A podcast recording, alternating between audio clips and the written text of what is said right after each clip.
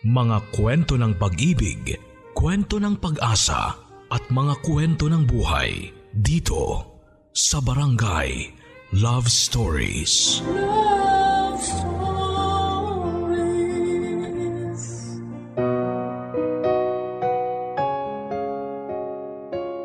Ang buhay ay nasusukat sa dami ng iyong karanasan. Isang katotohanan na halos lahat ay sasang-ayunan. Lalo na yung mga individual na sinubok na ng panahon. Ika nga nila ay yung mga taong pinahinog ng pagkakataon. May mga oras na hindi natin natitimbang maigi ang sitwasyon tapos ay bigla na lang tayong magdidesisyon. Madalas yung mga yan ang kakain sa ating kalaunan. Pakinggan natin ang kwento ng kabarangay nating si Jake at sa tulong ng kanyang ina, sariwain natin ang mga pangyayari na siyang bumago sa takbo ng buhay ng kanilang buong pamilya. Dito sa mga kwento ng pag-ibig, buhay at pag-asa sa nangungunang Barangay Love Stories. Dear Papa Dudut Sisimulan ko ang kwento ko sa isang pakiusap. Kailangan ko kasing palitan lahat ng pangalan at lugar na mababanggit. Gagamit ako ng alias para hindi magtunog pamilyar itong ibabahagi ko sa mga kamag-anak namin lalo na sa dalawang tiyahin ko na masugid na tagapakinig ng Barangay Love Stories. Tawagin niyo na lamang po akong Jake. 40 years old na ako sa ngayon. Apat kaming magkakapatid, ako ang bunso. May kanya-kanya na kaming pamilya. Nagtatrabaho po ako bilang dispatcher sa isang taxi company. May pamilya na po ako. May asawa at dalawang anak. Kasama po namin ang pamilya ko ang nanay ko sa bahay. Aida ang pangalan niya. Nitong nakaraan lang papadudot ay nagdiwang siya ng 80th birthday. Nung gabi bago sumapit ang birthday ni mama ay excited na ako na magpalit ng petsa. Parang ang mas excited pa ako kesa sa nanay ko. Masaya ako dahil pinagpala ng lakas ng pangangatawan at talas ng isipan ng nanay ko kahit na 80 years old na siya. Wala rin siyang sakit na kailangan niyang inuman ng mga gamot. Kaya masasabi ko na happy talaga ang magiging 80th birthday niya. Pagsapit ng alas 12 ng madaling araw, lumabas ako ng kwarto namin ng misis ko para batiin ang nanay ko ng happy birthday. May nakita ako na hindi ko inaasahan. Siguro'y hindi niya rin ako na malaya na lumabas ng kwarto at nilapitan siya habang nakaupo sa sofa. Madidilim na noon sa sala. Ilaw na lamang ng cellphone ni mama ang nagbibigay ng kaunting liwanag kung saan siya nakaupo. Umiyak siya papadudod. Umiyak ang nanay ko noong mismong nagpalit petsa para sa 80th birthday niya. Naguluhan ako. Minabuti kong lapitan siya para tanungin kung ano ba ang problema. Habang dahan-dahan ako naglalakad palapit sa nanay ko sa gilid ng sofa kung saan siya nakaupo. Ang dami ng tanong na tumatakbo sa isip ko. May sakit ba siya? May nangyari bang masama sa kanya? May gusto ba siyang bagay na hindi niya nakuha? Hanggang sa marating ko ang sofa at nakatayo na ako sa gilid niya. Dahil madilim na sa sala, agaw pansin ang liwanag mula sa cellphone ni mama. Nakita ko mula sa kinakatayuan ko ang picture sa cellphone niya. Pamilyar ang lalaking kasama niya sa picture sa Facebook memory nito. Si Kuya Piping panganay na kapatid ng mama ko. Kuya ang tawag naming magkakapatid kay Kuya Piping kasi nakasanayan na namin. Lagi naming narinig kay mama kaya lahat kami ay nagayahan na. Tumabi ako kay mama sa sofa at nilagay ang kanang kamay ko sa balikat niya. Para ipalam sa kanya na uupo ako at tatabihan ko siya. Pagpaling ng ulo ng nanay ko at nang maanigan niya ako, lalo siyang naiyak. Lalo rin tuloy akong naguluhan. Tinanong ko siya kung may nagawa ba ako sa kanya para maiyak siya ng ganon. Wala naman daw akong nagawang mali. Siya raw ang may nagawa. Kaya raw siya biglang kinain ng lungkot noong makita niya ang picture nila ni Kuya Piping. Tinanong ko siya kung ano yung ginawa niya na nagpalungkot sa kanya. Sinagot niya ako ng tanong rin. Tinanong niya ako kung naaalala ko pa ba yung malit na grocery na pinupuntahan namin sa Vito Cruz, Manila kung saan kami namimili. Bago kami pupunta kina Lola Lourdes para dumalaw. Sinabi kong oo, naaalala ko.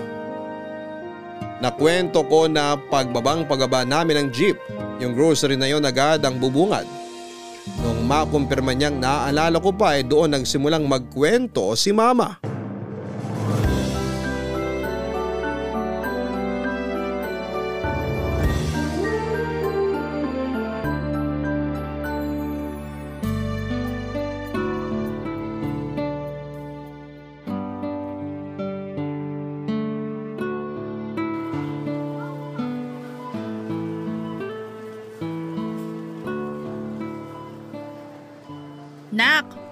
Kumuha ka pala ng maliit na bote ng peanut butter dun sa likod. Nawala sa isip ko na kumuha kanina nung dumaan tayo ron. Sige ma, kukuha na ako. Anong brand? Eh kahit ano, di naman pihika ng lola mo sa peanut butter. Okay ma, ako na mamimili. Ano ba naman to? Nagtaas na naman ang presyong powdered milk. Ginto na ba pinapakain nila sa mga baka ngayon? Ay, maliit lang kukunin ko, maski pa paano meron. Tipirin na lang ni nanay to. Ma, ito na yung peanut butter. Wala bang mas maliit dito? May libre kasing baso. Di ba ma sabi mo kunin natin yung may mga libre kasi promo yun? Oo nga. Pero marami ng ganitong plastic na baso sina Lola. Matatambak lang yan dun. Gawin na lang nilang pantakal ng bigas, ma. May ginagamit na silang lata ng ibap. Di mo ba napansin yung pantakal nila na yun? Ay, oo nga. Nakalimutan ko. Ay, ibalik mo na yan. Kumuha ka ng mas maliit. Sige ma, ako pa rin mamimili, di ba? Oo, ikaw nang bahala. Okay. Ano pa bang kulang dito sa basket? May asukal na, powdered milk, mga dilata. Ay oo nga pala, toothpaste. Sabi ni Kuya Piping, paubos na yung ginagamit nila. Baka mahal naman itong toothpaste na to. Pag isinipilyo mo ba to, hindi ba baho ang bunganga mo ng isang linggo? Grabe naman magpresyo gumawa nito. Ma, ito na yung peanut butter. Bibilin mo yung toothpaste, ma? Ay hindi, eh. Nakita ko sa commercial, puputi daw ang ngipin mo pag yan ang toothpaste mo eh. Talaga? Sabi? Oo, ma. Ang puti nga ng ngipin ng babae sa commercial nung umiti eh. Ganon?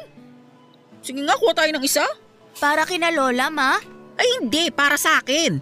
Ay, kala ko para kina Lola. Itong isang brand ang kukunin ko para sa kanila. Ah, okay. Ma, parang mas marami ngayon ibibigay mo kina Lola. Umirit kasi ang lola mo na dagdagan ko ng kaunti yung inaabot natin doon para mas tumagal daw ang stock nila. Eh, bigas, ma. Bibili ako sa bigasan sa tapat? Oo, bumili ka ng limang kilo sa tigbe 20. Ma, bili rin ako ng Betamax tsaka isang isaw ng manok ha. Diba sabi ko sa'yo, tigilan mo na yung pagkain ng mga ganyang inihaw. Minsan lang naman, ma. Tsaka, ang sarap kasi ng sausawan nila dun eh.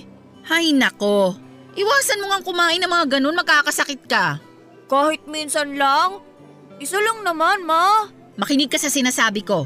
Huwag matigas ang ulo mo ha. Magluluto ako ng adobong sitaw, mabilis lang yon. Yun ang ulam natin mamaya doon kina Lola. Lalagyan mo ng baboy, ma. Oo, kaya huwag ka nang mag-ihaw-ihaw. Sige na nga. O hili ka na, bayaran na natin tong pinamili natin. Ma, Ano yun? di ka ba aawayin ni Papa dahil bibigyan mo ulit sina Lola ng grocery? Hayaan mo nga yung papa mo. Kinakabahan kasi ako, ma. Baka sumigaw na naman si Papa. Natatakot ako tuwing nag-aaway kayo eh. Aburido lang sa trabaho ang papa mo kaya napagbubuntonan niya ako. Isipin mo, maghapon silang nakabilad sa araw sa construction. Kahit naman siguro ako laging iinit ang ulo ko pag uwi ng bahay kung ako ang nasa kalagayan niya. Narinig ko rin na sinabi ni Papa Ma na sinasayang mo lang daw yung pera sa kabibili ng kung ano-ano para kay Lola. Tapos, minsan minumura ka pa niya. Yung pera hindi nasasayang kasi nagagamit naman ni na lola mo tong binibigay ko sa kanila. Dahil dito, busog sila. May makakain sila. Tayo ma, kakain pa rin ba tayo ng tatlong beses sa isang araw? Oo naman, syempre. Bakit mo naman natanong yan? Sabi kasi ni Papa, inuubos mo kina Lola yung pera natin. Kaya sa susunod, tayo naman daw yung hindi makakakain. Ay nako, hindi totoo yan. Hindi mangyayari yon. Araw-araw ako nagluluto ng mga paninda. Paano tayo magugutom? Ewan, si Papa kasi. Sabi pa niya sa akin, bantayan daw kita ma. Sabihin ko raw sa kanya kung mamimili ka tapos ibibigay mo kina Lola.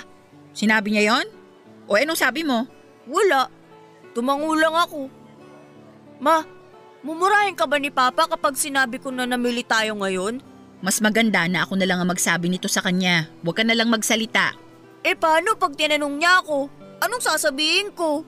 Huwag mo siyang sagutin. Kunwari gagawa ka ng assignment kaya hindi ka pwedeng maistorbo. Ha? Pwede ba yun, Ma? Baka ako naman ang murahin ni Papa. Ay, o ito kunin mo to. Anong gagawin ko dito sa toothpaste, Ma? Soli mo kung saan natin nakuha yan. Di ko na bibilin. Para di maisip ng papa mong magaling na winawaldas ko pera natin. Buiset.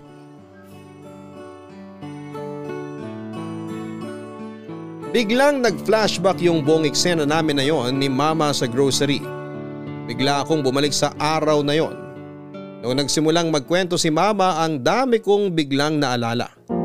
Naalala ko kung gaano niya inuuna sina Lola at Kuya Piping kesa sa sarili niya.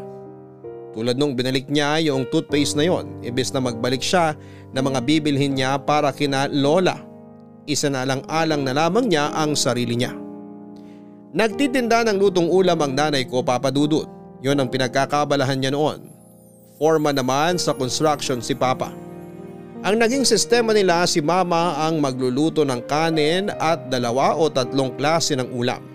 Tapos ibebenta niya kung saan may project si Papa. Hindi na nila kinakailangan na umupo ng pwesto malapit sa project kasi pag natapos yung ginagawa, tatanggap na uli si Papa ng gagawin sa ibang lugar kaya masasayang lang yung pwesto. Dahil si Papa ang foreman at halos mga bata niya ang kinukuha niya sa mga project niya, hindi sila bumibili ng pagkain sa iba. Laging kay mama na. Araw-araw mula lunes hanggang sabado ay walang palya ang paglalako ni mama ng lutong pagkain kina papa. Bukod sa masarap magluto si mama ay siguradong malinis din ang mga pagkaing tinitinda niya. Lagi kong nakikita yung paraan niya ng pagre-ready ng mga lulutuin niya. Nakita ko rin kung gaano kamitikuloso niyang i-plastic lahat ng pagkain. Bukod doon ay tuwing sweldo ang bayad ng lahat ng kumukuha ng pagkain. Nililista lang ni mama sa notebook niya na may mukha ng artista sa harapan tapos ay pupunta siya doon sa site tuwing Sabado ng hapon para maningil. Laging tuwing Sabado ang sahod nila papa. Naalala ko rin yung mga naganap noong mismong araw na yon pagdating namin kina lola pagkagaling namin sa grocery ni mama. Matanda na ang lola ko noon, Papa Dudut. Siguro ay nasa 68 years old na siya ng panahon na yon. Kasama ng lola ko sa bahay nila sa Pasay si Kuya Piping. Panganay na kapatid ni mama. Payat na matangkad si Kuya Piping, 6'2 ata ang height niya. Maliit lang naman ang mama ko kaya may pagkakataon noon na naitatanong ko kung kanino siya nagmana ng katangkaran. Hindi rin daw alam ng nanay ko kung saan. Parang abnormal nga kung tutuusin kasi hindi rin namang katangkaran ang mga magulang nila. Hindi na ako nag-usisa pa pagkatapos noon. Yung haba at ayos naman ng buhok ni Kuya Piping ay ang tinatawag natin ngayon na long back na hairstyle para sa mga lalaki. Nagkakarera na rin yung puti at itim niyang buhok. Papasa ng salt and pepper. Medyo pahaba ang mukha, may balbas na may uba na rin at lagi siyang nakapolo shirt na luma at nakasuot ng slacks na pantalon.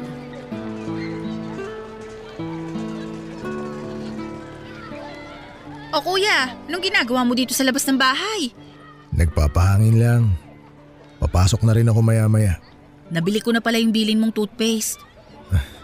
Salamat Aida. Nasaan pala si Jake? Ayun o, nasa tapat. Pinabili ko ng bigas. Ay, oo nga ano.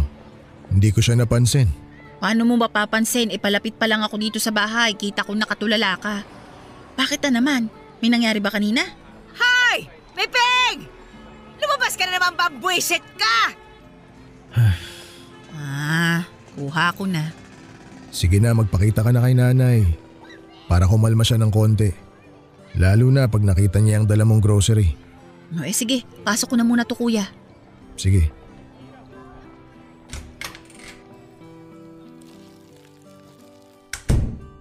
Nay! Ito yung mga pinamili ko sa inyo. Bago ako pumasok dito, rinig na rinig yung sigaw nyo hanggang labas ah. Eh, yung kuya mo nag-iinutil na naman eh. Ano po bang nangyari? Lumilipad na naman ang utak kung saan-saan. Ewan ko ba dyan? Matalino naman nung nag-aaral. Pero ngayon parang natuyuan na ng tubig sa utak. Ano bang ginawa ni kuya? Tatanga-tanga yan. Nagsaing, pero hindi nilagyan ng tubig yung bigas. O eh ayun, eh di natutong. Bobo! Sino makakalimot talaga ng tubig yung isasaing? Pwede mo makalimutang hugasan yung bigas, pero yung hindi mo lagyan ng tubig pag sinalang mo na, aba, ay katangahan talaga yon. Pang mga utak biya yon. Hayaan nyo na. Ilaga nyo na lang yung natutong na bigas. Gawin ninyong kape. Ayoko nun! At saka hindi ko hinihingi ang opinion mo, ha? Kagaganyan mo eh, lalo tuloy nagiging sintu-sintu yan sa piping. Aba bakit naman ako nadamay sa galit nyo, Nay? Bigay ka kasi ng bigay ng paraan, kaya lumalakas ang loob niyang magtanga-tangahan. Tulad niyang gawin na lang namin kape yung natutong na bigas. Eh para kinukonsinti mo pa siya na wag gamitin ang utak niya eh. Kasi nga, magagawa naman ng paraan. Ayoko lang na masayang yung bigas. Ma, ito na yung bigas. Ang bigat. Ibaba mo na sa tabi ng mga pinamili natin. Okay, ma. Mano Pola, Oh, akala ko eh, hindi ka kasama ng mama mo ngayon. bumili lang po ako ng bigas dyan sa tapat. Kumusta naman ang pag-aaral mo? Ayos naman ba? Opo, Lola. Ayos naman po. Nasa honor ka ba? Eh, hindi po, Lola eh. Eh paano, puro ka laro. Kaya hindi ka maka-honor-honor. Nako! Eh ayos lang na hindi honor. Basta paglaki, hindi pulpol. Basta paglaki, hindi pipisan sa nanay kasi mahina ang loob. Konting kibot, nalulungkot. Konting kibot, natatakot. Honor nga nung nag-aaral eh, pero nung tumanda, natuyo na ang utak. Nay, tama na. Pati sa harap ng bata, nililibak niyo si kuya. Aba eh, bakit naman hindi? Para bata pa lang, alam na nitong anak mo na dapat wag na wag niyang tutularan si Pepeng. Sige na, Jake. Doon ka muna kay Kuya Piping sa labas. Sige po. Bye, Lola. Oh, tandaan mo yung sinabi ko sa'yo, ha? Nay, sabi ng tama, Nay. O eh, bakit parang naiirita ka? Eh, ayaw niyo kasing paawat. Anong aawatin mo sa akin? Yung pagbubunga nga ko? Hoy, para sabihin ko sa'yo, kung araw-araw mong kasama yung kuya mong magaling, makukurta rin yung utak mo. Nandun na tayo, pero hindi niyo naman kailangan paringgan si kuya sa harapan ni Jake. Ako na nga ito nagmamalasakit sa anak mo para hindi lumaking bobo. Ikaw pa itong galit? Gusto ko lang sana, Nay, eh huwag kayong gumaganon sa harap ni Jake. Ano bang inaarte mo? Ikaw nga kung magdala ka ng kung ano-ano dito eh, once in a blue moon. Nakakarinig ka ba sa akin? Nag-iinarte ba ako? Anong once in a blue moon pinagsasasabi ninyo? Nagdadala ako ng grocery dito linggo-linggo ah. Ayun na nga, isang beses kada sa isang linggo. Once in a blue moon. Tsaka puro mumurahin na nga ang mga dinadala mo rito. Kakarampot pa. Mabuti nga nagdadala ako ng mga kakarampot at mumurahin kung ano-ano dito eh. Eh yung ibang mga kapatid ko ba naalala ba kayo? Di nga eh, di ba? Oy, nasa na yung paborito ninyong anak? Hindi ba kinalimutan na kayo? Oy, manahimik ka na. Mabuti pa umuwi na kayo. Kunin mo yung mga pinamili mo. Isaksak mo yan sa baga mo. Pag uwi mo sa inyo, isama mo na yung kuya mo ha. Total naman magaling ka. Eh di kupkupin mo na. Mas gugustuhin ko pang mabulag kesa makita ang pagmumukha ninyong dalawa.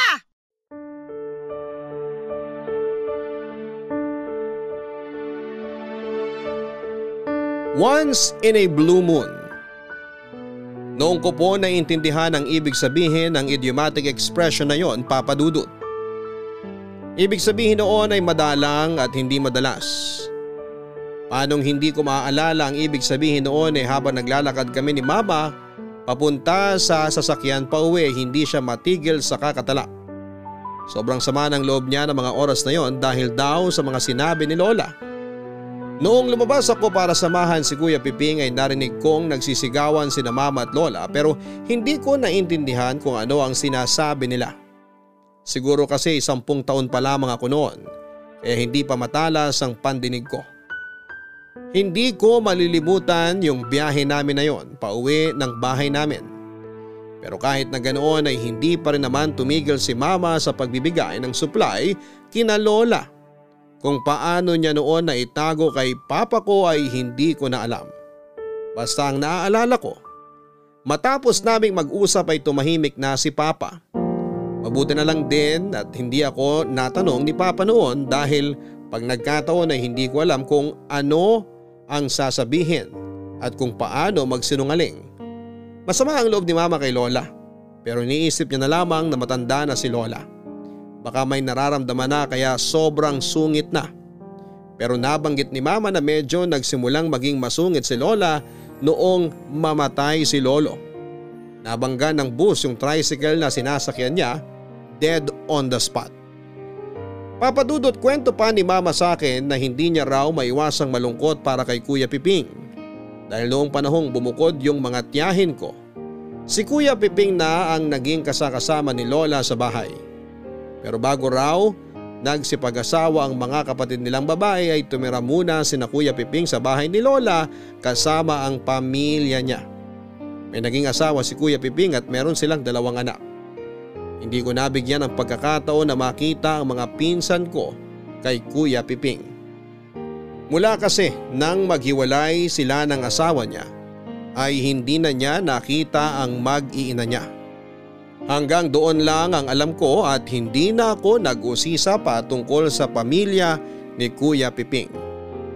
Noong mag-asawa ang mga tiyahin ko ay dali-dali daw silang bumukod na parang may plano talaga silang iwan si Lola. Mula noong bumukod ang mga tiyahin ko ay madalang na silang bumisita. Nadalaw lamang sila minsan pero sila pa ang humihingi ng pera sa matanda. Pera na inaabot ni mama kay lola kasama ng mga pinamili niya. Ayon kay mama hindi naman daw kalakihan ang inaabot niya pero dahil may mga pagkain din siyang binibigay na itatabi ni lola yung mga pera na natatanggap niya. Pera na ibinibigay niyang lahat sa mga tiyahin ko pag humihingi sila. Barangay Love Stories. Barangay Love Stories. Magbabalik ang Barangay Love Stories. Mga hugot na may kurot. Kung alam mong para sa'yo, ipaglaban mo. Barangay LS Love Says. Pero kung may mahal na siyang iba, palayain mo na. Barangay LS Love Says. Now streaming on Spotify.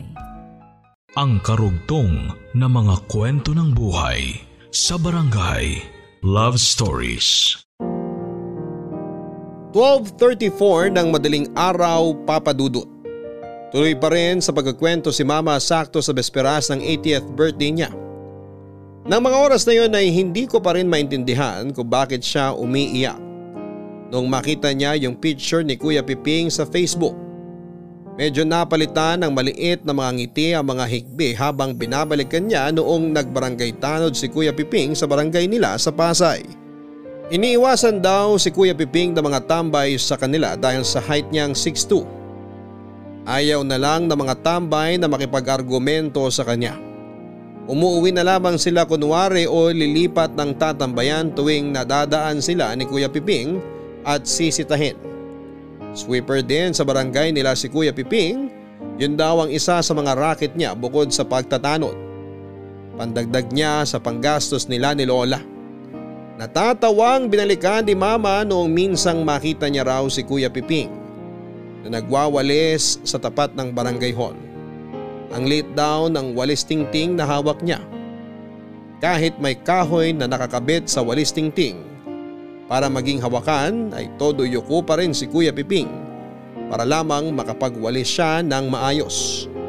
Masyado kasi siyang matangkad para sa walis na gamit niya kaya nakakatawa raw tingnan ang sabi ni mama. Mula nang iwan ng mag-iina niya si Kuya Piping at nung magsipag-asawa ang mga kapatid niyang babae sila na lang ni Lola ang naiwan sa bahay nila. Hindi naman kalakihan ang naibibigay ni mama linggo-linggo. Para pandagdag ay si Kuya Piping ang nagtatrabaho. Pero isang bagay yon na hindi ma-appreciate ni Lola. Para kay Lola ay walang kwenta at pipitsugin ang klase ng trabaho na meron si Kuya Piping. Nag-aaksel lang daw ito ng oras sa bariyang kinikita niya sa barangay. Nakapag-aral naman daw at nakapagtapos si Kuya Piping pero bakit nagkakasya na siya sa ganong klase ng hanap buhay? Sabi ni Mama panay daw at walang humpay ang panunumbat na binibigay ni Lola kay Kuya Piping.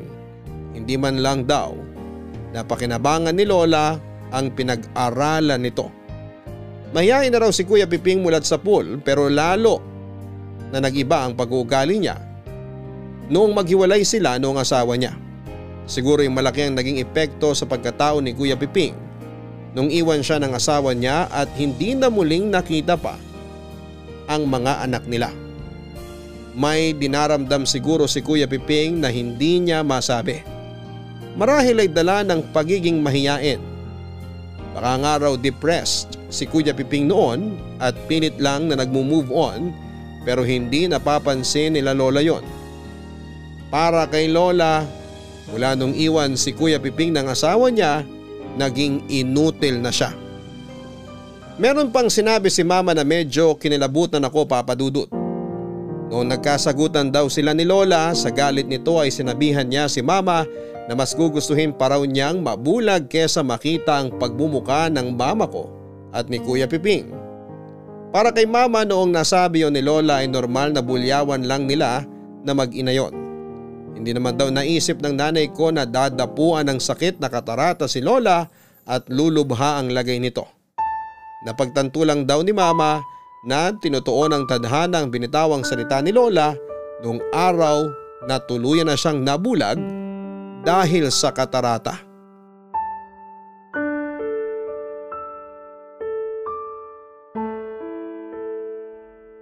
Ba naman? Dahan-dahan, Peping! Matandang bulag yung inaalalayan mo. Bakit ka ba nagmamadali? Di ako nagmamadali, Nay. Sumabit yung kanang paa nyo sa tungkod nyo, kaya muntik kayong matapilok. Kaya nga! Munti ka kumatapilok dahil sa pagmamadali mo! O sige na, Nay. Maupo na kayo. Oh, daan-daan. Ay, nako! Salamat naman at nakaupo na rin. Tuwing inaalalayan mo ako maglakad, pakiramdam ko lagi ako mabubuwal. Tapos mauunang tatama yung mukha ko sa sahig. Pati pag-alalay sa matandang bulag, hindi mo pa magawa ng tama, Peping! O eto, Nay. Kumain kayo na marami, ha? Hinimay ko na yung ulam ninyo. Ano bang isda yan? Tawilis. Yan na naman! Wala na bang ibang isda ngayon sa palengke? Eh, Nay, hindi pa kasi kami sumasahod sa barangay. Kaya yung tawilis na muna ang nabili ko. Ng tokwa! Kakakain natin ng tawilis. Aaho na sa dagat ang mga kamag-anak niya para gantihan tayo. Pagkakuha ang pagkakuha ko ng sahod ko, Nay, bibili ako ng ulam na gusto ninyo. Abay dapat lang! Nang mabawi ko naman ang pinahunan ko sa'yo. Sana talaga hindi na lang kita pinagtapos ng pag-aaral eh. Barangay tanod lang din naman pala ang bagsak mo. Marangal na trabaho naman ang pagtatanod. Bukod doon, nakakatulong pa ako dito sa barangay natin. Yung hindi nyo nakukuha yung sahod nyo sa mismong araw ng sweldo?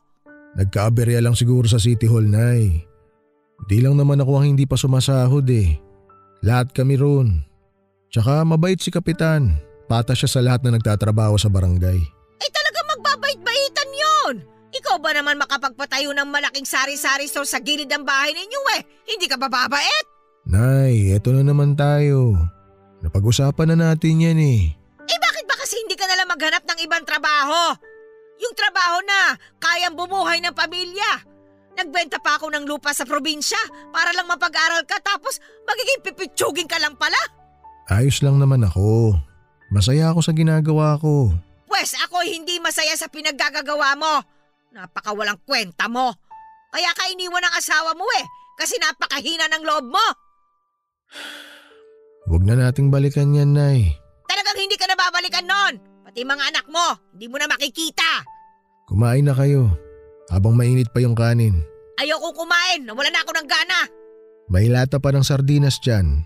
Gusto nyo buksan ko? Wag na, tipirin mo yon. Baka hindi pa makapagbigay kagad si Aida. Isa pa yung walang pakinabang eh. Pareho kayong hindi maaasahan. Wala namang palya si Aida sa pagbibigay dito sa atin.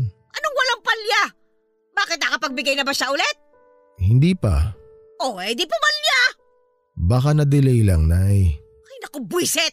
Buti pa yung ibang mga kapatid mo eh. Maganda na ang buhay. Malayo na ang narating. Pero pag nagpupunta sila dito, sila pang binibigyan nyo ng pera. Investment yon. Nangangapital ako. Ikaw bobo ka talaga eh. Siyempre dahil maganda na ang buhay nila ngayon, pag naramdaman nila na suportado ko pa rin sila, abay aambunan nila ako. Ganon kasi ang mga diskarte. Hindi yung pawalis-walis ka sa barangay. Mukha ka na nga kawawa, hindi ka papasasahurin.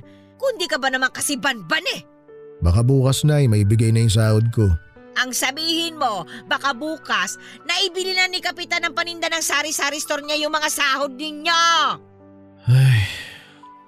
O eto, Nay. Susubuan ko na kayo. Ayoko! Iniisip ko pa lang yung isdang yan, nalalasahan ko na. Nakarehistro na sa dila ako yan. Itimpla mo na nga lang ako ng gatas. Bilisan mo! Ayoko namang usume, Peping. Ay nako, mamamatay ako na maaga dahil sa iyo eh!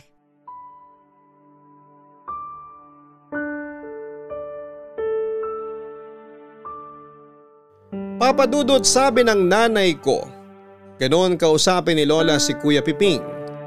Sa araw-araw na ginawa ng Diyos ay puro panlilibak at pangdadaot ang inaabot ng tiyuhin ko. Ang kwento sa akin ni Mama ay desente naman daw ang trabaho ni Kuya Piping noong magkasama pa sila ng asawa niya sa Pasay noon. Desente pero ang sahod ay hindi malaki. Ayos pa naman daw noong una. Isa pa lang ang anak nila Kuya Piping. Nakapagbibigay din sila kay Lola kahit papaano. Pero noong naging dalawa na ang anak nila ay kinapos na sila ng sobra. Doon na nagsimulang kulitin si Kuya Piping ng misis niya na humanap na ng ibang trabaho. Hanggang sa pinag-awayan nila yon, idagdag mo pa papadudot ang laging pagbubunga nga ni Lola sa kanilang mag-asawa. Dahil nga wala na silang maabot sa kanya sa sobrang kakapusan nila. Papadudot ganun daw talaga si Kuya Piping ang sabi ni Mama. Madaling makontento at madaling maging komportable. Nang mga panahon na yon ayos na kay Kuya Piping yung nakakain sila ng tatlong beses sa isang araw. Nakikitira sa nanay at ayaw bumukod. May trabaho na maliit ang kita basta palagay siya sa mga kasama niya. Para bang na-stuck na si Kuya Piping sa ganon. Hanggang sa dumating ang araw na napuno na ang asawa ni Kuya Piping Pagdating niya sa bahay galing sa trabaho ay wala na ito at bitbit ang dalawa nilang anak. Hindi sila pinigilan ni Lola bagay na kinagulat ni Kuya Piping sa nanay niya. Ang sabi lang ni Lola sa kanya ay hindi kailanman dapat pigilan ang mga taong nag-aal sa balutan. Nawala ng gana sa buhay si Kuya Piping dahil sa pag-iwan sa kanya ng mag-iina niya. Hindi na siya pumasok sa trabaho dahil kinain siya ng hiya at depression. Oo, depression papadudot. Bagay na hindi pamilyar kay Lola Lourdes. Si Lola naman daw matapos mabilis na lumala ng husto ang katarata ay masyado siyang naging pihikan sa kinakain niya. Madalas ay walang gana. Kaya humina ang resistensya. Hindi nagtagal ay naging bedridden siya at unti-unti nang binawian ang buhay. Tandang tanda ko yung panik ni mama noong araw na namatay si Lola. Hindi pa ako pamilyar noon sa klase ng sakit ng mawala ng magulang. Grabe yung iyak ni mama pero kesa sa sarili niya, mas iniisip ni mama si Kuya Piping. Alam kasi ng nanay ko kung gaano kadependent si Kuya Piping kay Lola. Kahit na kulang na lang ay humiling si Lola sa langit na tamaan ng kidlat si Kuya Piping sa buwisit niya rito. Nanatili si Kuya Piping sa tabi niya. Mas ginusto pa ni Kuya Piping na makarinig ng panlalait mula sa sariling ina kesa bumukod at mamuhay na mag-isa. Pwedeng dalawang bagay yon papadudot. Pwedeng sa sobrang pagmamahal ni Kuya Piping, hindi niya maiwan si Lola o takot lamang siya na mamuhay mag-isa. Baka ganon talaga kahina ang loob niya.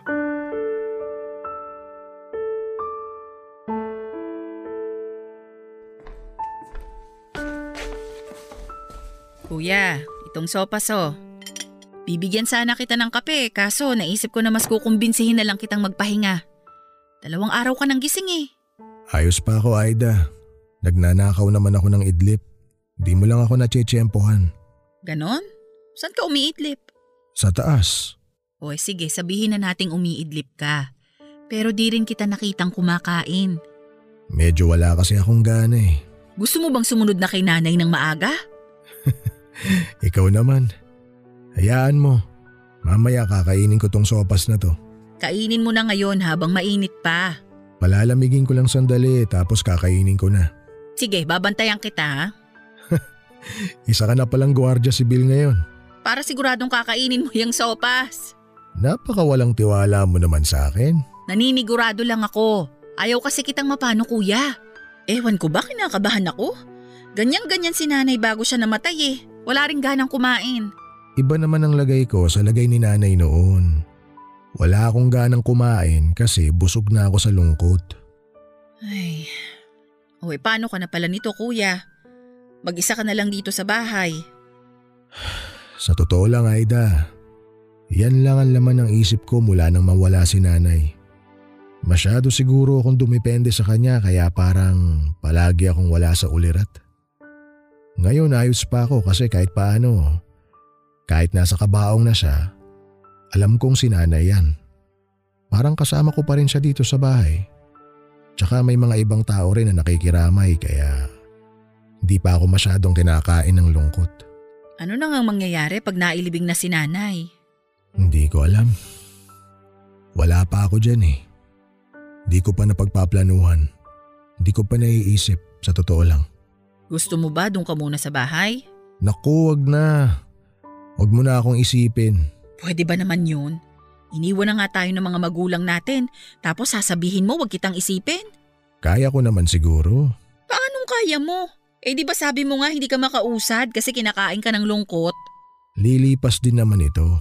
Eh di dun ka muna sa bahay magpalipas. Wag na. Nakakahiya kay Waldo. Ayokong isipin niya na ginagamit ko yung pagkamatay ni nanay para makituloy ako sa inyo. Hindi niya iisipin yon. Tsaka mag-asawa kami, kaya maiintindihan niya. Tsaka pamilya tayo. Ayun na nga. Asawa mo siya at may mga anak na kayo. Meron ka ng sariling pamilya.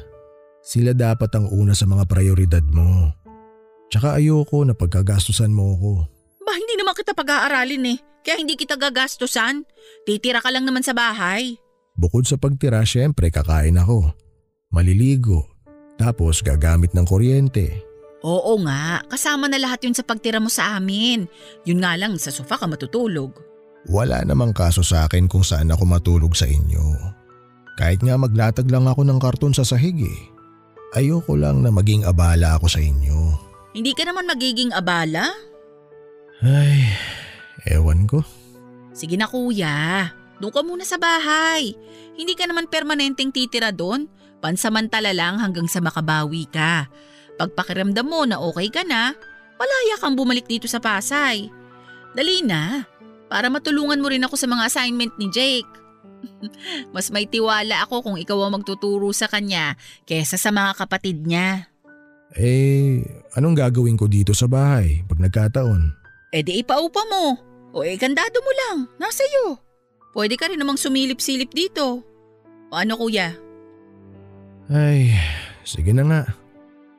Pagkalibing ni nanay, mag-ayos lang ako dito tapos doon na ako sa inyo. Salamat kuya.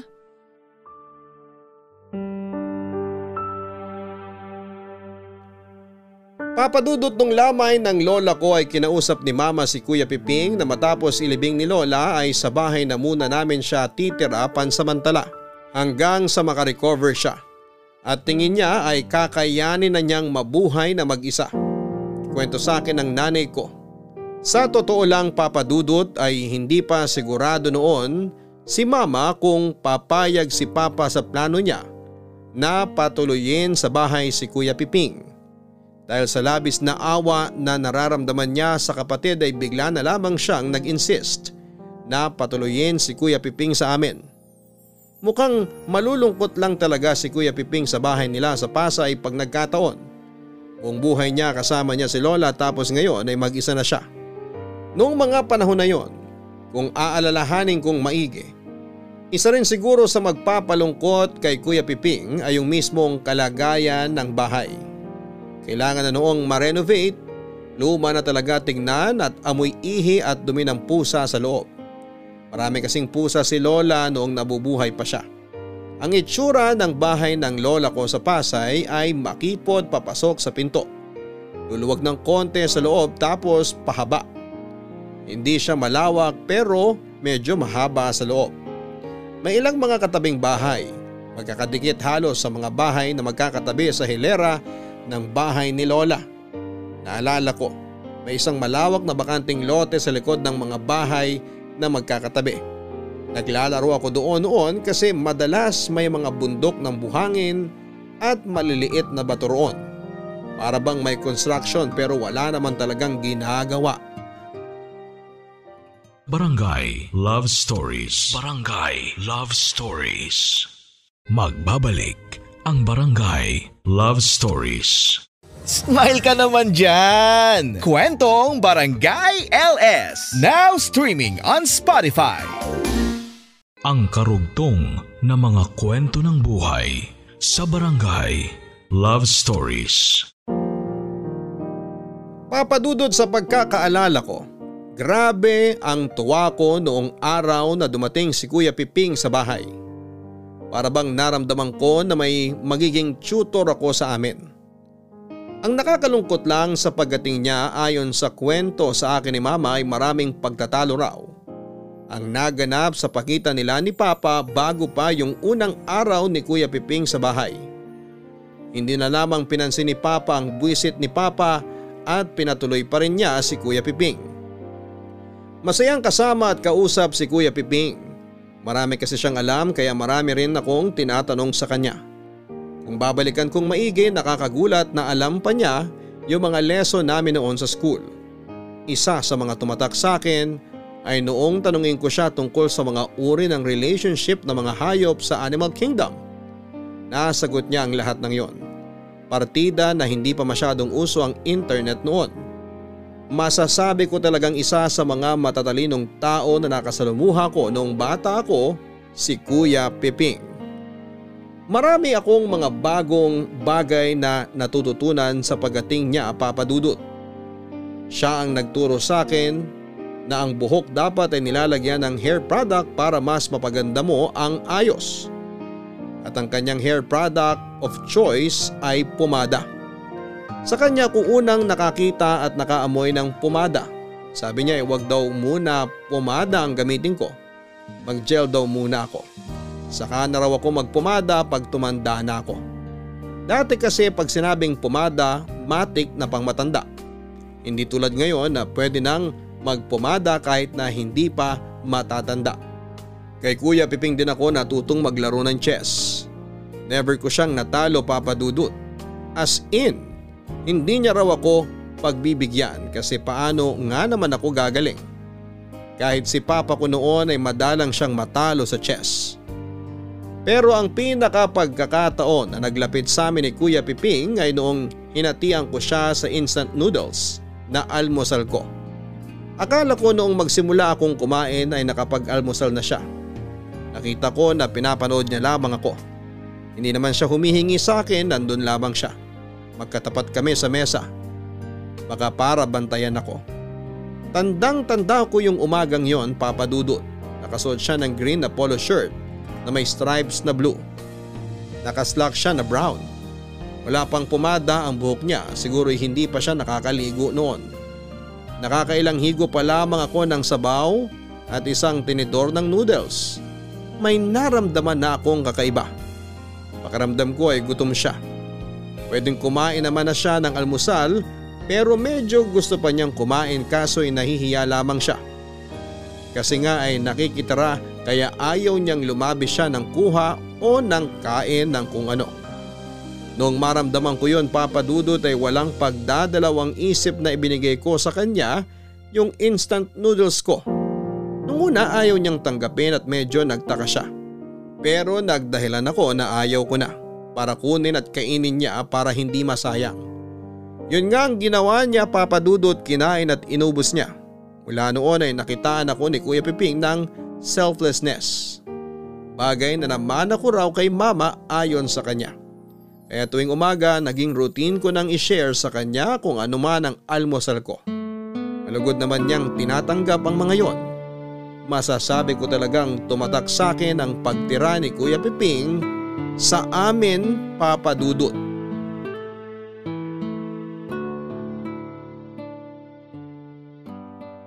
Kuya Piping oh, sa'yo na tong noodles ko. Di na, ubusin mo na yan. Kuya, di ba style na natin to? Pero baka kasi gutom ka pa. Sayang naman, kaya ubusin mo na yan. Busog na ako, Kuya Piping. Sigurado ka. Oo, Kuya. Salamat, Jake. Kakainin ko ito mamaya pagkatapos nitong laro natin. Oh, move mo na. Nag-iisip nga ako ng move ko eh. Yun! Oh, check! Bakit mo ginamit yung queen para pang check? Di nawala ng suporta yung tore mo. Ay, oo nga. Pero, di mo pa naman makakain yan kuya kasi nakacheck ka pa eh. O sige, teka. Iaharang ko lang tong bishop ko sa queen mo. Pag kinain ng queen mo yung bishop ko, kakainin lang yan ng tore ko. Ilalayo ko lang tong queen ko para di makain. Sigurado ka na sa tira na yon? Ha? Bakit? May mali ba? O tingnan mo. Pag-aralan mong maigi. Hala, bakit ganun? Pag di ko ginalaw queen ko, makakain to ng bishop mo. Pag nilayo ko naman, makakain tore ko. Kaya mamili ka na lang ng isa kung sino ililigtas mo. Lipat ko na lang tong queen ko dito. Eh, ikaw bahala. Oh, kakainin ko na tong tore mo ha. Check. Nye, checkmate na? Ah, Ang daya naman.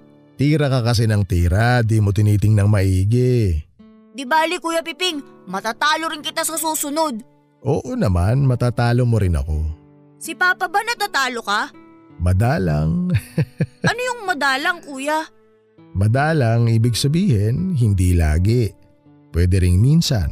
Ah, parang once in a blue moon. Paano mo nalaman yung idiomatic expression na yan?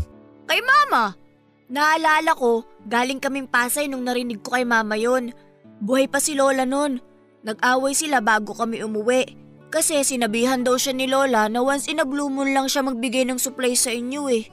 Ay, ang lola mo talaga. Minsan kasi wala ring preno yung bibig nun eh. Lagi ka rin niyang sinisigawan. Napansin mo yon? Oo kuya, lalo na nung nabulag siya. Naisip ko nga nun, nagiging bungangera kaya lahat ng nabubulag? Pero alam mo, kahit na ganun si Lola, mahal na mahal ko yun. Kahit lagi kanya sinisigawan, kuya? Oo, kahit ibitin pa niya ako ng patiwarik.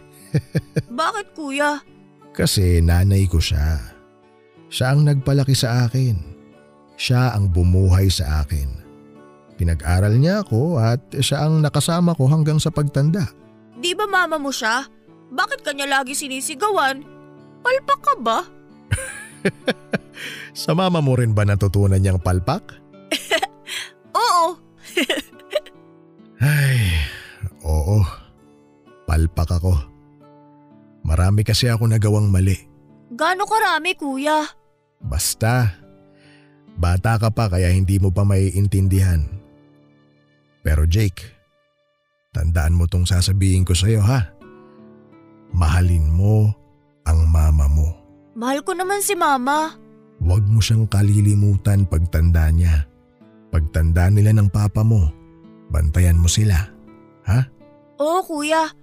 Pero sana pagtanda ni Papa di na siya maglasing. Ang ingay kasi niya eh. Mura ng mura. Ay, nga pala Jake. Naririnig mo bang nag-aaway ang mga magulang mo dahil sa akin? Nung isang araw kuya, narinig ko si Papa na tinatanong si Mama kung kailan ka aalis. Anong sabi ng mama mo? Di ko narinig eh. Paalis na kasi ko nun para pumasok sa school. Aalis ka ba kuya? Hindi naman. Gusto mo ba akong umalis? Hmm, kung may pupuntahan ka, okay lang basta babalik ka. Pero kung aalis ka na dito, wag. Dito ka lang. Para laging may magtuturo sa akin. Hanggat nandito ako, tutulungan kita sa lahat ng mga assignment mo. Basta Jake, ipangako mo sa akin na susulitin mo ang mga oras na kasama mo ang mga magulang mo. Lalo na ang mama mo. Bakit lalo na si mama, kuya? Konti lang ba dapat kay papa? Hindi naman. Mahalin mo rin ang papa mo. Dagdagan mo lang ng konti yung sa mama mo. Bakit nga, kuya? Kasi ang mga nanay, mga anghel sila sa lupa. Biyaya sila galing langit. Isa sa pinakamagandang regalo na pwede mong matanggap kapag tumanda ka, yung magkaroon ka ng magandang relasyon sa mama at papa mo. Darating ang araw, Jake. Lalaki ka at magkakaroon ka na ng mga bagay na gusto mong makamit. Isama mo sila sa mga pangarap mo. Sana kahit magkaroon ka na ng sarili mong pamilya, hindi mo makalimutan ng papa at mama mo.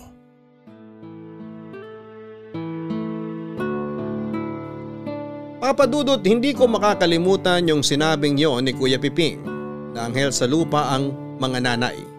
Tumatak sa akin yon. Kaya rin siguro kahit buhay pa ang mga kapatid ko at may sarili na akong pamilya, ako ang nagpipresenta na mag-alaga kay mama. Naalala ko na sa mga buwan na kasama namin si Kuya Piping sa bahay, naging ganado ako lalong mag-aral. Alam ko kasi na mamaniin ko lang lahat ng mga assignment ko dahil sa kanya. Natutulungan din daw ni Kuya Piping si Mama sa pagluluto ng mga binibenta niyang pagkain sa site. Tuwing darating naman si Papa galing trabaho, may nakahanda ng hapunan para sa kanya. Ipinapaalala rin sa akin ni Mama na dumating din daw ang pagkakataon na si Kuya Piping na ang naglalaban ng mga damit ko. Lahat daw papadudot mula sa mga brief ko hanggang sa mga uniforme. Dagdag pa ni Mama si Kuya Piping na rin daw ang nagpaplansya. Siguro nagpaplansya siya tuwing nasa school ako kasi hindi ko siya natsyempohan kahit na isang beses. Para raw kay mama, guminhawa ang buhay namin sa bahay dahil sa pagkukusa ni Kuya Piping. Hindi ko lang maintindihan Papa Dudut kung bakit para sa tatay ko ay malaking aberya ang pagtira ni Kuya Piping sa amin. Hindi niya nakita lahat ng mga pagkukusa at pakinabang ni Kuya Piping sa bahay. Siguro'y ayaw niya lang yung ideya na may binubuhay siyang ibang tao bukod sa sarili niyang pamilya. Sa pagpapatuloy ng pagkukwento ni Mama sa besperas rin ng 80th birthday niya, napatingin ako sa orasan sa pader. Nakita ko na 1.70 na ng umaga. Sa bahaging ito ng kwento niya ay napansin kong bahagyang nagngingit-ngit siya sa galit. Dito niya pinaalala sa akin yung makasaysayang Sabado ng gabi na yon. Oh, Waldo, ba't ang aga mo? Sabado ngayon na. Akala ko may buhos kayo. Hindi na tuloy. Saka gusto ko talagang umuwi ng maga. Ay buti hindi kayo nag-inuman ng mga kasama mo. Madalas pag Sabado tapos wala kayong buhos, nagiinuman kayo. Umiinom pa sila ron sa site. Nakadalawang bote lang ako ng beer tapos umuwi na ako. Bakit? May nangyari ba? May nararamdaman ka ba ngayon? Umay, yun ang nararamdaman ko. Ha? Anong ibig mong sabihin? Nasaan si Jake? Lumabas kasama si kuya. Pinabili ko ng miswa. Lalagyan ko ng patola para may sabaw tayo pandagdag sa pinirito kong tilapia. Papa! Bumili ka raw ng miswa sabi ng mama mo. Oo pa, ito dala ko na. Akin na dito para maluto ko na yan nang makakain na tayo. Ito ma. Ma, tinusta mo yung buntot ng tilapia? Siyempre, alam kong paborito mo yung malutong na buntot eh. Pwede ko nang kainin? Sige na, papakin mo na. Yay! Maupo ka na dito anak. Kumain ka lang dyan. Kararating mo lang, Waldo? Oo, kani-kanina lang bago kayo dumating. Doon tayo sa sopa piping. Mag-usap tayo. Ah, sige.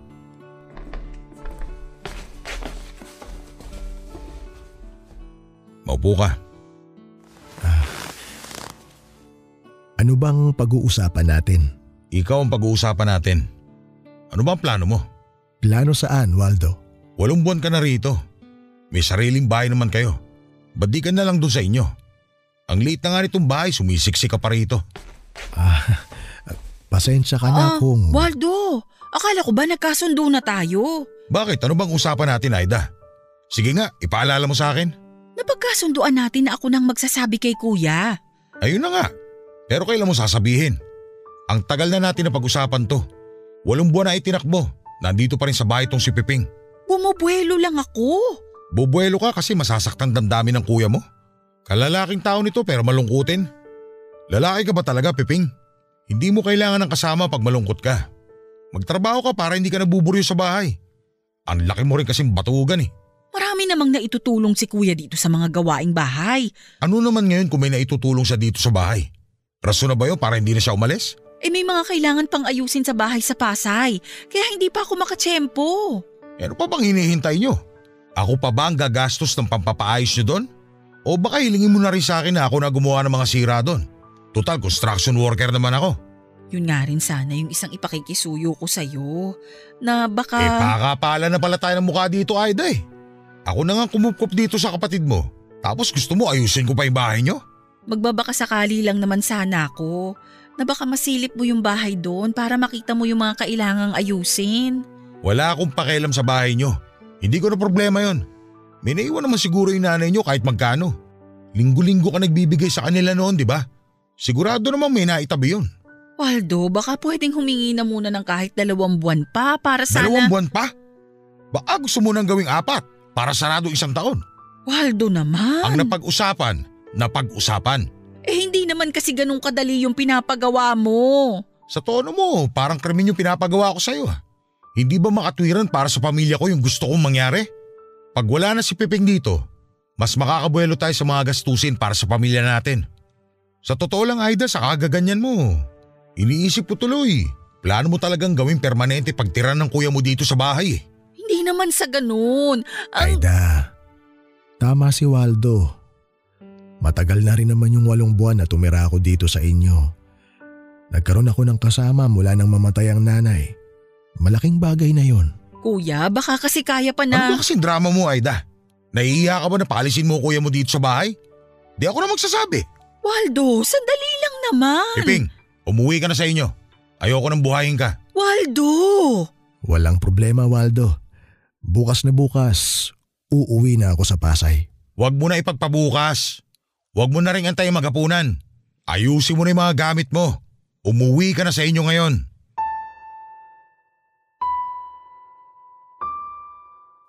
Papadudot habang nakaupo sa hapag at kinakain ko ang malutong na buntot ng apat na pritong tilapia na niluto ng mama ko. Naririnig ko ang pinag-uusapan nila. Usapan ng mga magulang ko at ni Kuya Piping. Hindi ako sumabat kasi hindi ko naman inakalang kakailanganin kong makialam. Dahil hindi naman sila nagsisigawan, akala ko ay normal lamang yon na usapan.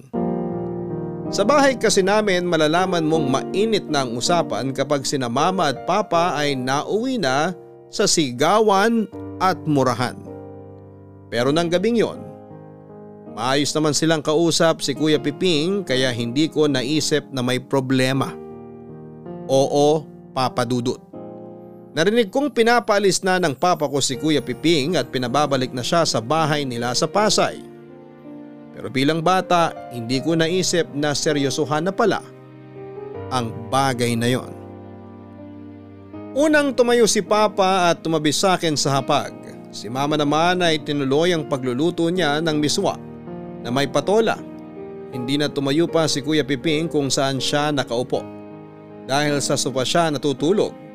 Nasa gilid lang ng sopa ang backpack niya na lalagyan ng lahat ng mga baon niyang damit. Pinagmamasdan ko si Kuya Piping na inaayos sa mga gamit niya. Kasabay noon ang pagluluto ni Mama ng miswa. Matapos ayusin ni Kuya Piping ang mga gamit niya ay sinandal niya ang likod niya sa sandalan ng sofa. Marahil ay huminga siya ng malalim papadudot at bumuelo sa pagtayo. Matapos sumandal at nung akmang tatayo na si Kuya Piping, tinawag siya ni Mama sa hapag.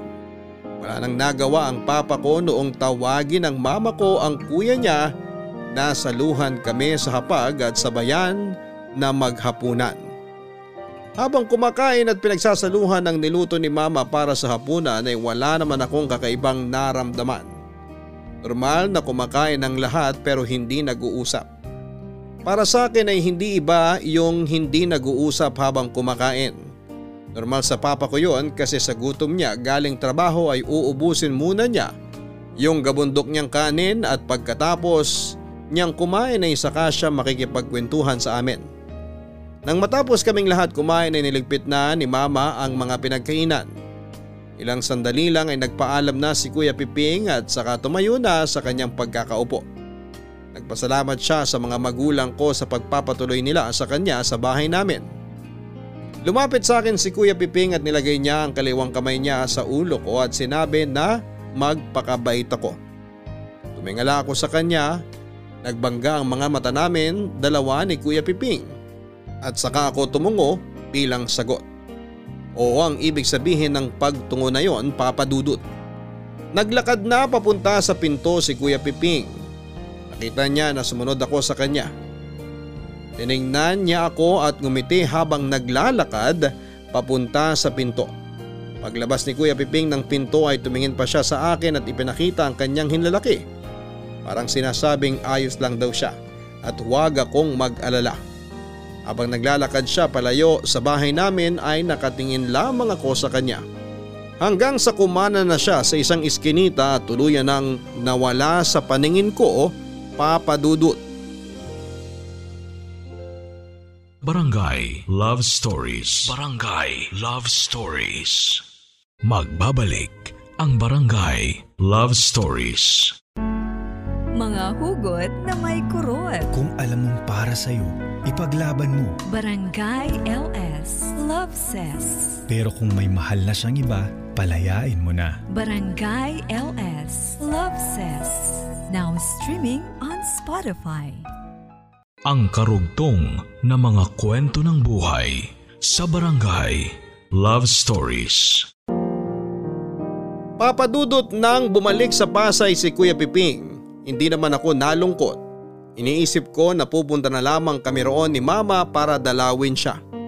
Habang nagpatuloy ang buhay namin ay nabalitaan ko kay Mama na minsan dalawang beses kada isang linggo kung dalawin niya si Kuya Piping sa bahay nila sa Pasay. Nakwento rin ng mama ko na bumalik sa pagiging sweeper at tanod ng barangay si Kuya Piping. Mayos na rin daw ang lagay niya sa Pasay ang sabi ni mama. Hindi na raw siya masyadong malungkutin at inaantay ko na lamang na isama ako ni mama sa Pasay pag dumalaw siya kay Kuya Piping. Pero papadudot halos magdadalawang buwan mula nang bumalik si Kuya Piping sa Pasay ay may biglang umusbong na problema. Nagkaroon ng aberya sa lupa na kinatitirikan ng bahay nila. Meron daw isang negosyanteng Chino ang umaangkin nito. Nabili raw nung negosyante yung malaking bakanteng lote sa likod ng bahay nila Kuya Piping. Naalala ko na sinabi ni mama sa akin noon na humarap sila ni Kuya Piping sa barangay kausap ang representative ng negosyanteng Chino. Ilang beses din na nagkaroon ng usapan sa barangay nila sa Pasay tungkol sa pag-angkin sa lupa nila mama. Umabot pa raw sa korte hanggang isang araw may mga dumating ng pulis at persahan ng pinaalis si Kuya Piping sa bahay nila dahil nakuha na raw ng negosyante yung lupa nila. Ang usap-usapan daw ay nabayaran ang lahat ng pamilya na umuukupa sa mga bahay na nakadikit sa bahay nila. At dahil nasa amin siya ng walong buwan, hindi niya nabalitaan yung planong gawin sa mga bahay na nasa harapan ng bakanteng lote na patatayuan daw ng kondo noong negosyante. Wala raw nakuha si Kuya Piping kahit magkano. Bata pa ako noon papadudot kaya hindi ko pa lubusang naintindihan ang mga naganap. Ang rumihistro lamang sa utak ko ay matapos mapaalis si Kuya Piping sa bahay nila ay sa barangay siya tumira. Dahil malapit si Kuya Piping sa barangay chairman nila ay hinayaan na nito na doon muna siya. Dito naging mas emosyonal si mama habang kinikwento niya sa akin at binabalikan yung mga naganap kay Kuya Piping sa pagtira nito sa barangay. Dinala naman daw ni Kuya Piping ang mga kailangan niya tulad ng damit, kumot at unan. Wala na rin naman daw may isasalba sa dati nilang bahay kaya wala na siyang ibang dinala. Hindi naman daw niya kakailanganin yung ilang mga cabinet na natira sa bahay nila. Hindi naman daw niya yon madadala sa barangay. Tinuloy na raw ni mama ang pagdalaw kay Kuya Piping sa barangay. Dinadalahan niya raw si Kuya ng makakain. Sinosobrahan daw ni Mama yung pagkaing dala para daw hindi nakakahiya at may makuha rin yung mga tao sa barangay na kasama ni Kuya Piping. Hindi na raw nangaha si Mama na kausapin pa si Papa na kupkupin si Kuya Piping pabalik sa amin. Alam daw niyang mag-aaway lamang sila at sa huli hindi rin papayag si Papa. Wala rin daw tulong na ibinigay ang ibang mga kapatid na babae nila Kuya Piping sa kanya. Papadudot sa kwento ni Mama ay nagpatuloy daw ang ganong sitwasyon ni Kuya Piping ng dalawang taon. Nanatili siyang sweeper sa barangay at tanod at parang naging personal assistant na rin siya ng chairman nila sa tagal niyang doon nakatira. Nung una ay naglalatag na lang daw ng kumot si Kuya Piping sa sahig ng barangay hanggang sa binilhan siya ni mama ng folding bed. Mas mahaba si Kuya Piping sa folding bed na yon pero ayos lang daw. Manipis lang naman ang pangangatawan niya kaya kayang kaya siya ng folding bed kapag hinihigaan na niya. Maayos naman ang naging pagtuloy ni Kuya Piping sa barangay hanggang sa nagkaroon ng malakas na bagyo noon.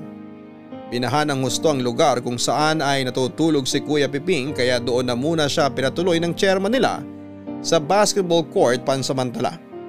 Covered court naman yon at medyo mas mataas ang lupa kaya hindi babahain.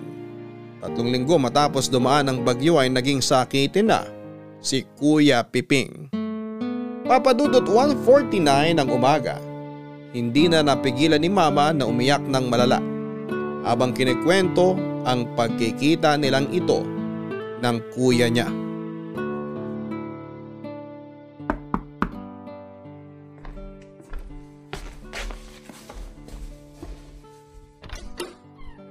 Oh, kuya. Buti naabutan mo ko. Paalis na sana ako maya-maya eh. Mabuti pala na tsempohan kita. Halika kuya, tuloy ka. Eh, salamat. Naunahan mo ako sa pagdalaw ah. Pupuntahan sana kita sa biyernes. Upo ka muna kuya. Salamat. Pasensya ka na kung naistorbo kita ha. Naku, hindi ka istorbo kuya. Mabuti na rin na ikaw yung nagpunta dito para naman makapasyal-pasyal ka. Alas 8.30 na ng umaga. Nakapag-almusal ka na ba? Eh, hindi pa nga eh. Ganun ba? O sandali, paghahain kita. Sakto, kasi may natira si Jake na dalawang pritong itlog at isang longganisa. Nagsangag din ako ng kanin. Ba't pala ang aga mong dumaan dito kuya? Nagbaka sakali talaga ako na sadyain ka dito ngayong umaga. Umaasa na maabutan kita. Naku, mabuti talaga at naabutan mo ko. Kasi paalis na ako, pupunta ako kina Mrs. Natividad. Halika na dito kuya. Mrs. Natividad? Teacher ba siya ni Jake? Ah, hindi kuya. Bali siya yung parang naging suki ko na minamasahe. Upo ka na kuya. Ah, nagmamasahe ka na pala ngayon. Oo kuya, nag-aral ako magmasahe. Tapos ngayon, may mga suki na ako. O sige, ubusin mo na lahat yan. May sinangag pa ha kung sakaling mabiting ka dyan. Salamat. Mukhang ayos naman na to. Di rin ako makakain ng maigi nitong mga nakaraan eh. Bakit kuya? May nararamdaman ka ba? Sa totoo lang, hindi ko maipaliwanag, Aida. Para akong nanghihina na ewan. Minsan, nahihirapan akong huminga tapos pabalik-balik yung trangkaso ko. Mga dalawang linggo na akong ganito. Kuya, baka naman kahit umuulan eh rumoronda kayo para magtanod. Hindi naman. Siyempre, hindi kami pinaparonda ni Kapitan habang umuulan. Roronda kami kapag tumila na. Kailan ba nagsimula yung nararamdaman mo? Siguro ano yun, mga pangatlong araw habang kasagsagan ng bagyo matapos kaming bahain sa barangay. Tapos pinalipat muna ako ni Kapitan dun sa court. Doon na muna ako natulog habang hinihintay na humupa yung baha sa barangay tsaka matapos yung bagyo. Pakiramdam ko nilamig ako eh. Mahangin kasi ron nung bumabagyo tsaka naanggian ako madalas. Pasensya ka na kuya kung hindi kita pinatuloy dito nung kasagsagan ng bagyo. Eh alam mo namang… Aida, hindi mo kailangan magpaliwanag. Naiintindihan ko. Ayoko naman na nandito nga ako tapos lagi naman kayong nag-aaway ni Waldo. Tsaka hindi mo naman ako responsibilidad. Bigla kasi akong nakonsensya nung sabihin mong dun ka natulog sa court habang bagyo. Covered court naman yun, kaya may bubong. May kahit na. Sabi mo nga naaanggian ka ron ng bagyo. Pasensya ka na talaga kuya ha. Mula naman nung humupa yung baha sa barangay, doon naman na ulit ako natulog eh. Tsaka ako ang dapat na humingi ng pasensya sa'yo. Kasi pakiramdam ko, ang laki kong inutil eh. Ano ka ba kuya? Huwag mong isipin yan. Hindi ka inutil. Sa totoo lang, may punto naman lahat ng pagbubunga nga ni nanay sa akin noon. Ang hina kasi ng loob ko eh. Hindi ko nga alam kung bakit nagkaganon. Maayos naman ako nung nag-aaral. Mataas naman ang mga grado ko. Naaalala ko nga kuya, madalas kang manalo sa mga contest na sinasalihan mo. Oo nga. Madalas nga akong manalo noon. Lagi akong inilalaban ng eskwelahan ko sa mga public speaking contest. Sabi nga ni nanay magaling ka raw talaga sa mga ganun nung nag-aaral ka pa. At natapos din doon, Aida. Hindi ko nadala yung galing na yon sa totoong buhay. Ewan ko ba? Hindi ko rin alam kung bakit nakontento na lang ako sa kung ano ang meron ako eh. Tapos hindi na ako nagpursige. Hindi ako naging tulad ng iba na inambisyon na mabago ang direksyon ng buhay nila. Eh, baka masyado ka lang naapektuhan nung iwan ka ng mag-iina mo kuya. Kaya nga siguro nila ako iniwan eh. Kasi wala akong kwenta. Wala na nga akong kwenta, naging sakitin pa. Huwag mong sabihin yan kuya. May kwenta ka, ano ka ba? Ay, tsaka kuya, ngayon ko lang napansin. Medyo madilaw pala ang mga mata mo. May nakain ka bang kung ano? Baka may hepa ka ha, kaya ka nang hihina. Ito nga talaga ang ipinunta ko rito, Aida. Hihingi sana ako ng tulong sa'yo na baka pwede mo akong dalin sa ospital para magpatingin. Pakiramdam ko kasi iba na to eh. Bakit ospital agad kuya? Mukhang maayos ka pa naman eh. Tignan mo, nakapunta ka pa nga dito oh. May gana ka bang kumain? Meron naman. O eh meron naman pala eh. Ipahinga mo lang yan. Saka nagpatingin ka na ba sa center? Oo, nanggaling na ako ron. Binigyan nila ako ng gamot para sa trangkaso ko. Eh, yun naman pala eh. Ayos na yan kuya. Pakiramdaman mo pa. Huwag ka muna magpa-ospital. Hindi mo na kailangan magpatingin doon. Mapapamahal ka pa. Obserbahan mo muna. Simpleng trangkaso lang naman pala yan eh. Papadudot nung dalawang taon na nakatira si Kuya Piping sa barangay nila sa Pasay ay naghanap si mama ng ibang pagkakakitaan. Hanggang sa naisipan niyang mag-aral ng tamang pagmamasahe. Kumalat sa lugar namin na nagmamasahe na siya at naging kliyente niya ang ilan sa mga kapitbahay namin. Si Mrs. Natividad ang naging pinakamalaking kliyente ni mama. Nakilala siya ng mama ko sa tulong ni papa. Kinuha si papa ng pamilya ni Mrs. Natividad. Pinaayos nila sa kanya ang luma nilang bahay, pinapinturahan ito, pinagawa ng extension at pinalagyan ng bagong gate. Mula noong may pakilala ni Papa si Mama ay naging regular na tagamasahin na ni Mrs. Natividad ang nanay ko. Tuwing Miyerkules alas 11 ng umaga ang punta niya sa bahay nila. Medyo may edad na si Mrs. Natividad ng panahon na yon. Kaya madalas ay kailangan ng hilutin ang mga paa niya. Dumating ang panahon na higit na sa isang beses sa isang linggong nagpupunta sa kanila ang mama ko. Ayon kay mama naging malapit daw sila ni Mrs. Natividad at halos na ikwento na raw niya ang buhay niya rito. Kaya biglang gulat ni mama nang bigla siyang alokin ito na bibigyan ng puhunan para makapagsimula ng maliit na negosyo. Walang tubo ang ibibigay na kapital na yon at hulugan na lang daw ni mama buwan-buwan. Nung una raw ay hindi makapaniwala si mama at kinailangan pa siyang kumbinsihin ni papa para tanggapin ang offer sa kanya ni Mrs. Natividad. Sabi ni mama, 130,000 daw lahat-lahat ang niabot ni Mrs. Natividad sa kanya. Ang mali lang daw niya ay pumayag siya na si Papa ang humawak ng pera. Kaya nung araw na pumunta si Kuya Piping sa bahay at nakiusap kay Mama na dalhin siya sa ospital para mapatingnan ay hindi raw alam ni Mama ang gagawin. Gusto niya raw na tulungan si Kuya Piping pero siguradong mag-aaway daw sila ni Papa kung hihingi siya ng pera Lalo na nagagastusin yon para kay Kuya Piping. Sinabi rin ni Mama kay Kuya Piping na sa center na muna magpatingin dahil alam daw niya na kung sakaling malubang lagay ni Kuya Piping ay baka mula sa simpleng check-up ay mauwi yon sa biglang pag-admit kay Kuya Piping sa ospital. Sitwasyon na ayaw sana ni Mama na kahantungan. Pero eto ang hindi ko inaasahan papadudot. Para akong dinudurog nung makita ko ang nanay ko na halos hindi na makapagsalita sa kakaiyak. Habang kinikwento niya ang mga sumunod na naganap. Dalawang araw daw matapos magpunta ni Kuya Piping sa bahay para humingi ng tulong, hindi na raw ito bumangon sa tinutulugan niya sa barangay. Natagpuan na lang siyang walang buhay sa tinutulugan niya. Hinala ng lahat ay nagkaroon siya ng leptospirosis. Lumala ito at naging sanhi ng pagkamatay ni Kuya Piping.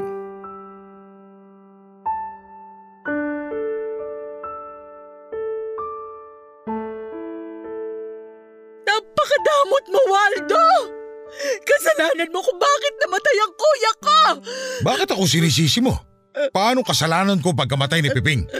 Hindi ko siya natulungan ng dahil sa'yo! Kasi alam ko na aawayin mo ako pag kinausap kita na tulungan natin siya! O ikaw pala hindi tumulong sa kanya eh. Dapat sarili mo ang sisihin mo, hindi ako. Ang tanga-tanga ko! Bakit ba kasi ako nagpadaig sa takot ko sa'yo? Kung natulungan ko sana ang kuya ko na magpa-check up, hindi mangyayari to. Hindi mo naman responsibilidad tulungan ng kahit na sino bukod sa pamilya mo. Natuyo na ba yung utak mo kakainom ng alak? Pamilya ko si Kuya Pepeg! Ang ibig ko sabihin, kami na mga anak mo lang ang responsibilidad mo. Wala nang iba. Wala bang kahit na konting habag na natitira dyan sa pagkatao mo? Wala akong paki sa ibang tao. Pamilya ko lang ang importante sa akin. Mga kapatid ko nga di ko tinutulungan eh. Kapatid mo pa kaya? Maramot ka! Malaking bagay ba sa'yo na dali natin siya sa ospital para ipa-check up? O tapos ano mangyayari? Kung maluba sakit niya, tayo sasalo sa mga bayarin? E di sana kinuha muna natin dun sa perang binigay ni Mrs. Natividad. Kukuha lang naman tayo ng konti. Tanga ka ba? Gagamitin natin yung sa negosyo. Tapos uubusin mo lang sa walang kapararakan yung pera? Ayop ka talaga! Anong walang kapararakan sinasabi mo? Kuya ko yan! Manahimik ka nga, Aida. Huwag na tayo magsisihan. Patay na naman si Peping. Napaka walang iya mo talaga! Wala kang puso! Napaka-eksaherada mo. Dapat nga matuwa ka pa sa nangyari. Ngayon, hindi na mahihirapan si Peping sa buhay. Binigyan pa nga siya ng tadhana ng pabor kung tutuusin. Paano mo nasasabi ang mga yan? Ang kapal ng mukha mo! Hoy! Ikaw ang makapal ang mukha. Huwag kang umusta na parang napaka-perpekto mong tao. Ipapaalala ko lang sa'yo ha.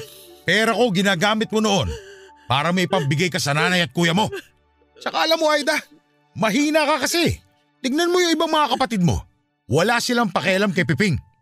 Yung mga yon nakakaintindi. Samantalang kayo ng nanay mo, makonsinte. Hindi ko kinukonsinti si kuya. Anong hindi? Pareho kayo ng nanay mo. Mga konsentidor kayo. Kung ako sa nanay mo, pinalayas ko si Piping para natuto. Malaki ang naitulong ni Kuya Piping kay nanay. Si kuya ang nag-alaga kay nanay noon. Malamang halagaan niya nanay niyo. Wala na nga siyang trabaho. Wala na nga naitulong sa kabuhayan niyo. Hindi pa niya aalagaan yung nanay niyo may sakit. Kapal naman ang mukha niya. Saan ba nanggagaling yung kagasmangan ng ugali mo kay kuya? Eh di sa inyo ng nanay mo. Lalo na sa'yo. Anong ibig mong sabihin? Si Piping ang panganay. Siya dapat ang umalalay sa inyo noon. Kaso dahil pareho nga kayo ng nanay mo konsentidor, ayos lang kay Piping na hindi siya gumawa ng paraan para ayusin ang buhay niya. Hindi mo ba naiintindihan? Mahiyain si kuya at mahina ang loob niya. Kaya siya... Iniwan ng asawa. Hindi sana yan ang sasabihin ko pero isa yan sa mga nakaapekto ng matindi kay kuya. Iniwan siya ng asawa niya kasi inutil siya. Yun ang katotohanan. Yung mga katulad ni Piping, hindi dapat nag-aasawa yon. Kalalaki niyang tao. Pero ikaw sumalo ng mga bagay na siya dapat ang gumagawa. Linggo-linggo nagpupunta ka doon sa inyo sa Pasay para magdala ng grocery at bigyan ng pera nanay mo. Dahil sa ginawa mong yon, binigyan mo ng lisensya kuya mo na maging batugan. Hindi totoo yan! Ginawa ko yun para tulungan ang nanay ko. Umaalalay ako sa kuya ko kasi alam ko na kailangan niya ng tulong ko at pag-intindi. Huwag ka mag-alala. Dadali ni Piping yung pag-intindi mo sa kanya sa hukay. Napaka walang hiya mo talaga, Waldo! Demonyo ka! Eh, demonyo na kung demonyo. Pero tong demonyo na to, marunong magtaguyod ng pamilya. Di tulad ng kuya mo. Pasalamat ka nga, di ako naging tulad ni Piping eh. Baga buntot. Takot sa hamon ng buhay. Patawarin mo ako, kuya. Sana mas natulungan kita nung panahong kailangan kailangan mo ko. Huwag ka na umiyak dyan. Huwag mo na rin sisihin ang sarili mo. Maswerte ka nga yung barangay na nila pipingin sumagot ng burol eh. Pati libing, sasagutin na nila. Isipin mo na lang, natulong mo na yun sa kanya. Tutal, hindi naman niya yun napagandaan. Dahil nga, inutil siya.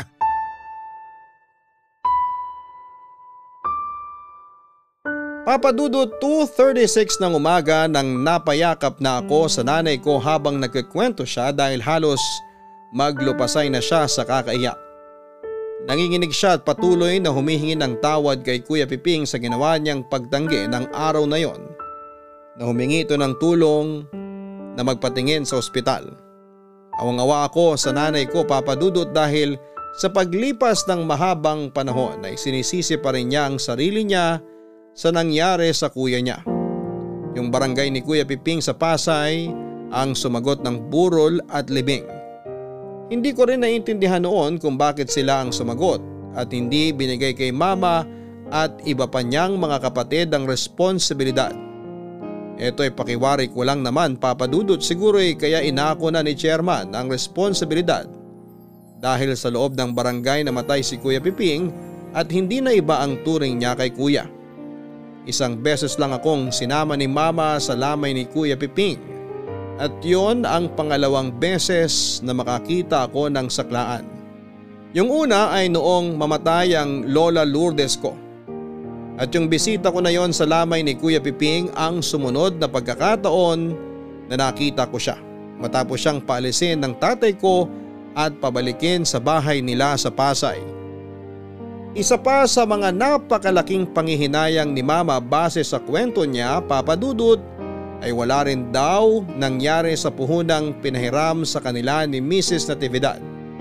Kaya pala gusto ng tatay ko na siyang humawak ng pera ay balak pala niyang isugal yon.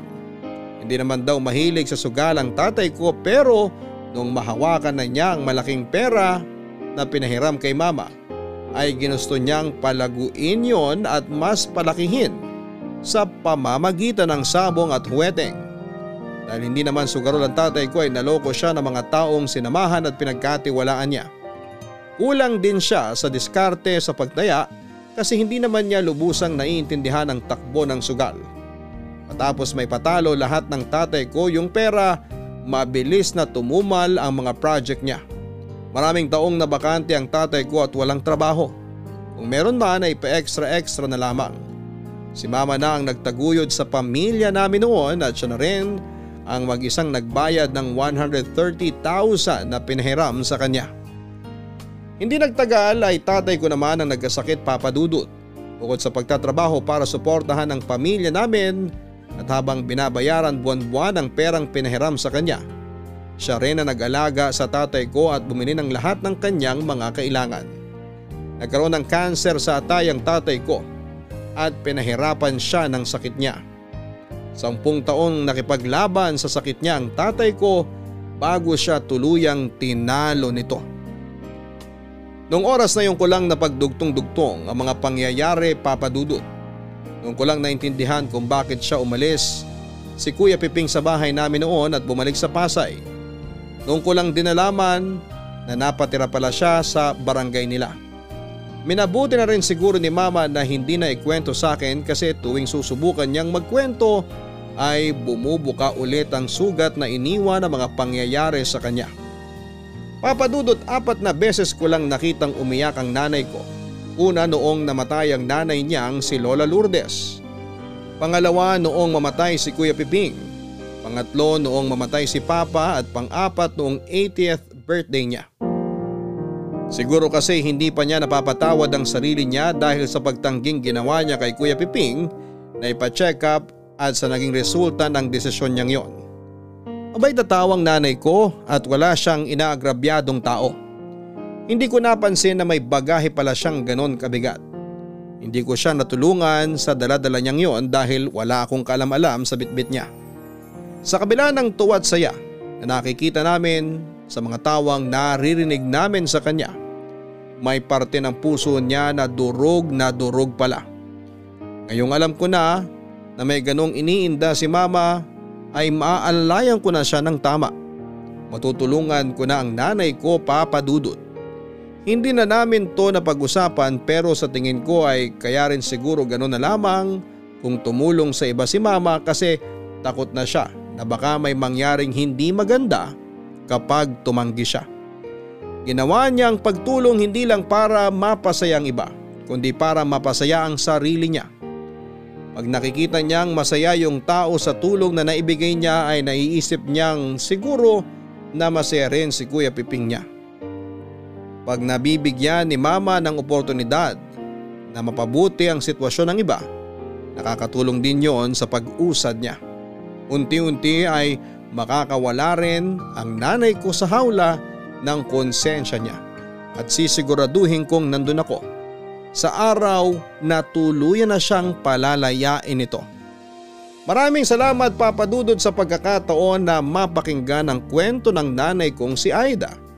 Nawa eh marami ka pang kwentong mabasa na makakatulong sa mga nagpadala na gumaan ang damdamin nila ang inyong forever kapuso at kabarangay, Jake. Mga kabarangay, marami sa atin ang inuuna ang iba bago ang sarili nila. Wala namang masama bagkos ito po ay isang marangal na gawaing iilan lamang ang totoong nakagagawa. Siguro ang kailangan nating maintindihan ang gusto na kahit na isang gawaing marangal ang pagtulong sa tao ay pag napabayaan magdadala po ito ng hindi magandang epekto sa iyo. Masarap nga sa pakiramdam ang tumulong pero pag hindi nabantayan, pwede itong maging dahilan na maging palaasa yung taong tinutulungan at maging batugan. Alalay lang sa pagtulong mga kabarangay. Naway matutunan nating lahat na ang tulong ay ibinibigay lamang sa mga taong karapat dapat. Hanggang sa muli ako po si Papa Dudut sa mga kwento ng pag-ibig, buhay at pag-asa sa Barangay Love Stories number 1. Mga kwento ng pag-ibig, kwento ng pag-asa at mga kwento ng buhay dito sa Barangay Love Stories. Love Stories.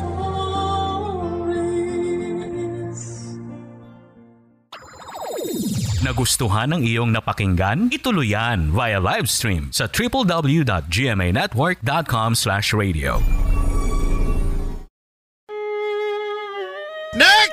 Next applicant please! Good morning, sir. Naghahanap ka ng trabaho, di ba? Yes, sir. Bakit ka umalis sa dati mong trabaho? Ang daming problema, sir eh. Toxic, sir. Parang ang lungkot palagi. Eh, gusto ko kasi masaya yung trabaho. Ba't di ka mag-clown? Smile ka naman dyan! Kwentong Barangay LS. Now streaming on Spotify.